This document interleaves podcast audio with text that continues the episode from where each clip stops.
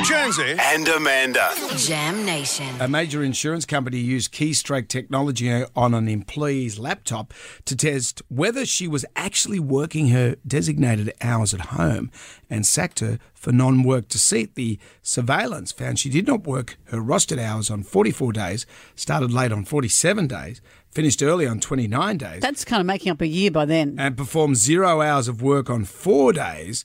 Ironically, this lady who'd been with the company for 18 years, um, part of her job was monitoring work from home compliance.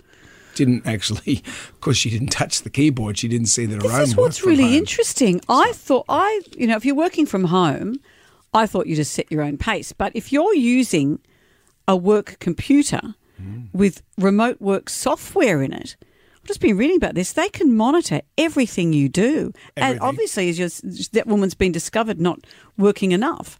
That uh, some data includes what time you sign in, how many messages you send, how many calls you join, what devices you use.